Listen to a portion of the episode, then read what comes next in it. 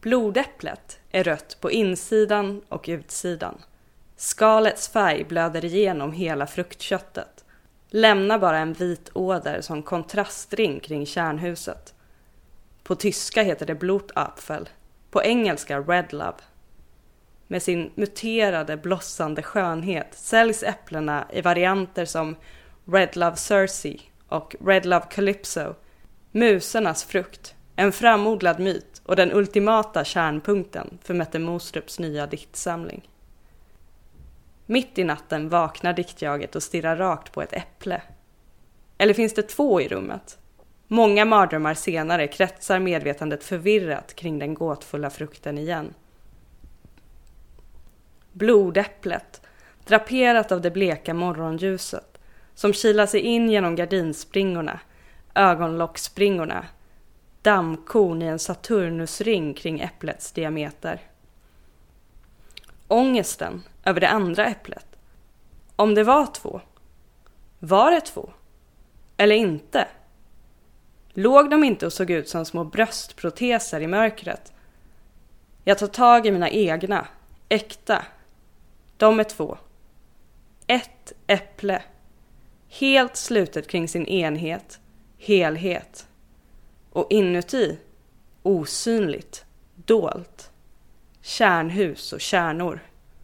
Små äggformade kärnor. Men doften av blottlagt äppelkött darrar i kapp med alkoholandedräkt och svettutdunstning i luften.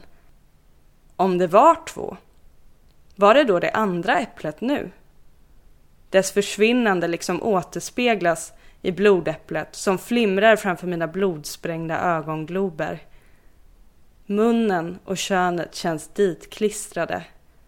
Läppaktiga äppelbåtar. När något är rött utanpå och inuti.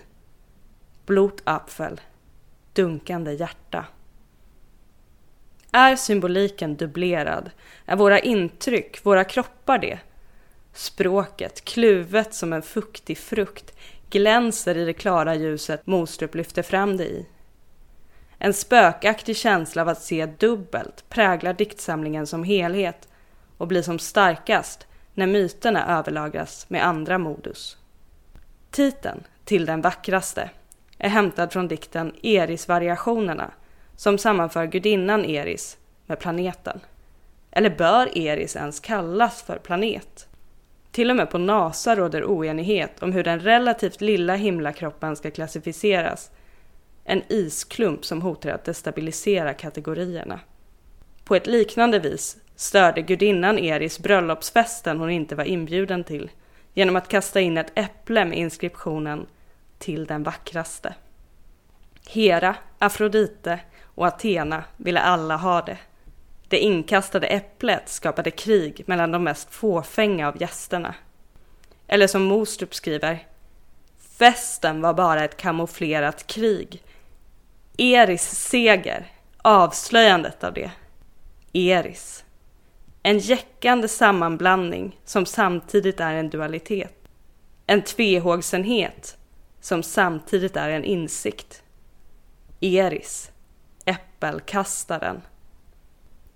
Betyder det att hon hatar kärlek? Eller mer än något alla den kärlek som tror att hat inte finns är inte kärlek. Det ska sägas, jag är besatt av äpplen och kanske därför ovanligt disponerad för att bli gripen av Mostrups senaste bok. Men vi är knappast ensamma om det, vare sig i historien eller litteraturen. I dikten Blodäppeldygnet Nej, jag lyckades aldrig skriva den där essän om poesins blå blomma. Graviterar jaget liksom ofrivilligt mot frukten istället för blommorna. Köttar ner sig i djupare och grumligare lager av dess laddade symbolik. Fruktbarhet, synd, sex, kunskap, makt, förgänglighet. Skriv inte om äpplen, manar sig diktjaget ändå, utan om blommor. Ändå kan hon inte hålla fingrarna ifrån Nelly Sachs insiktens svarta äpple och känner sitt fokus falla från liljornas dofthimmel till jordens ruttna äpple. Mostrup kan inte slita blicken från frukten som förkroppsligar gränsen mellan gott och ont. Och denna på samma gång övertygade och tvehågsna drivkraft får ibland dikten att formligen vibrera av liv. Man skulle kunna säga att hon har levlat upp från Golden Delicious 2002 på svenska 2004. En fin diktsamling men ett äpple långt ifrån utsökt till frukten som blöder på insidan.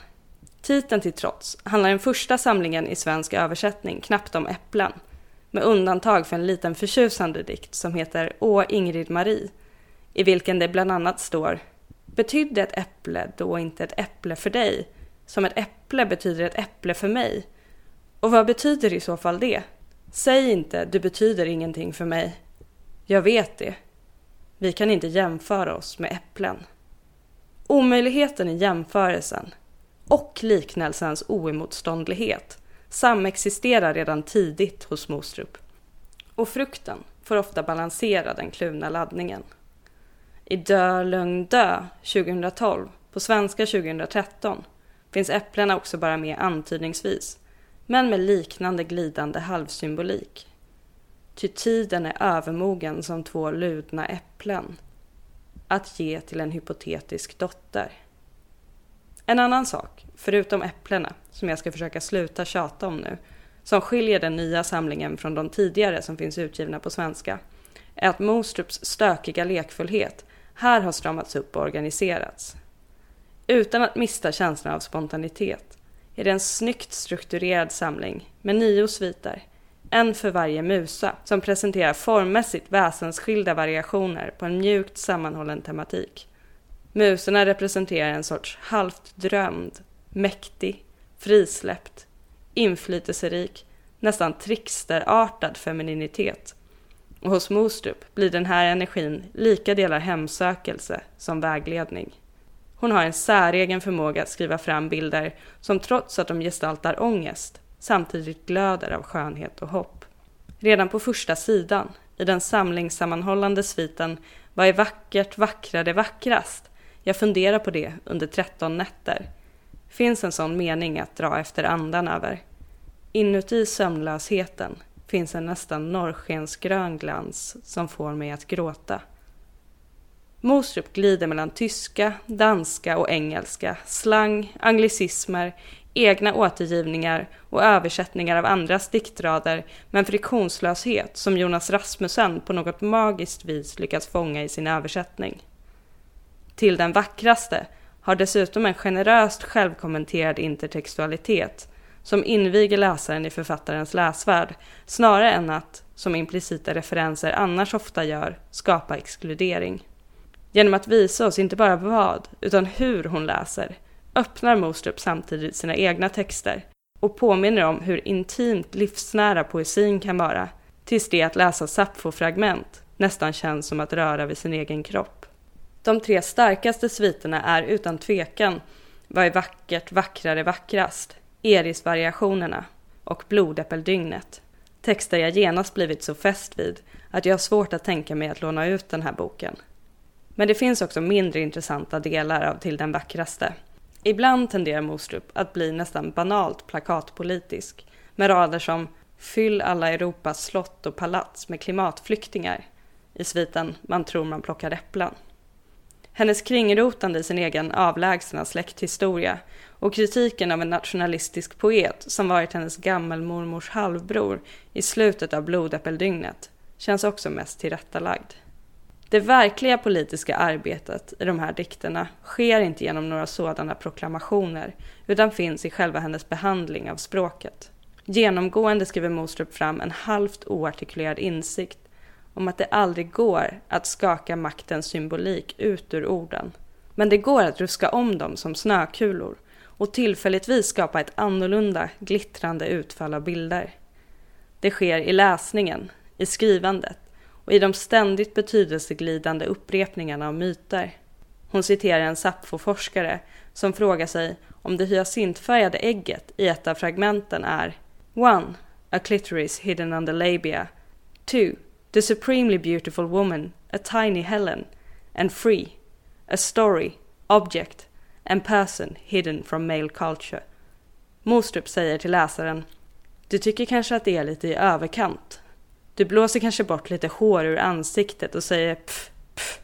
Jag suckar och lägger på mera lipgloss i mörkret. Tycker du inte att det har betydelse för frågan om vad skönhet är? Huruvida Leda blev våldtagen av en svan eller hittade sin klitoris? Till den vackraste visar att alla laddade berättelser bär sådana öppna frågor i sig. Mostrup har kastat in äpplet, avslöjat festen som krig och kriget som fest. Bit i frukten, slicka i dig saften, klibba ner fingrarna. Läs den här diktsamlingen.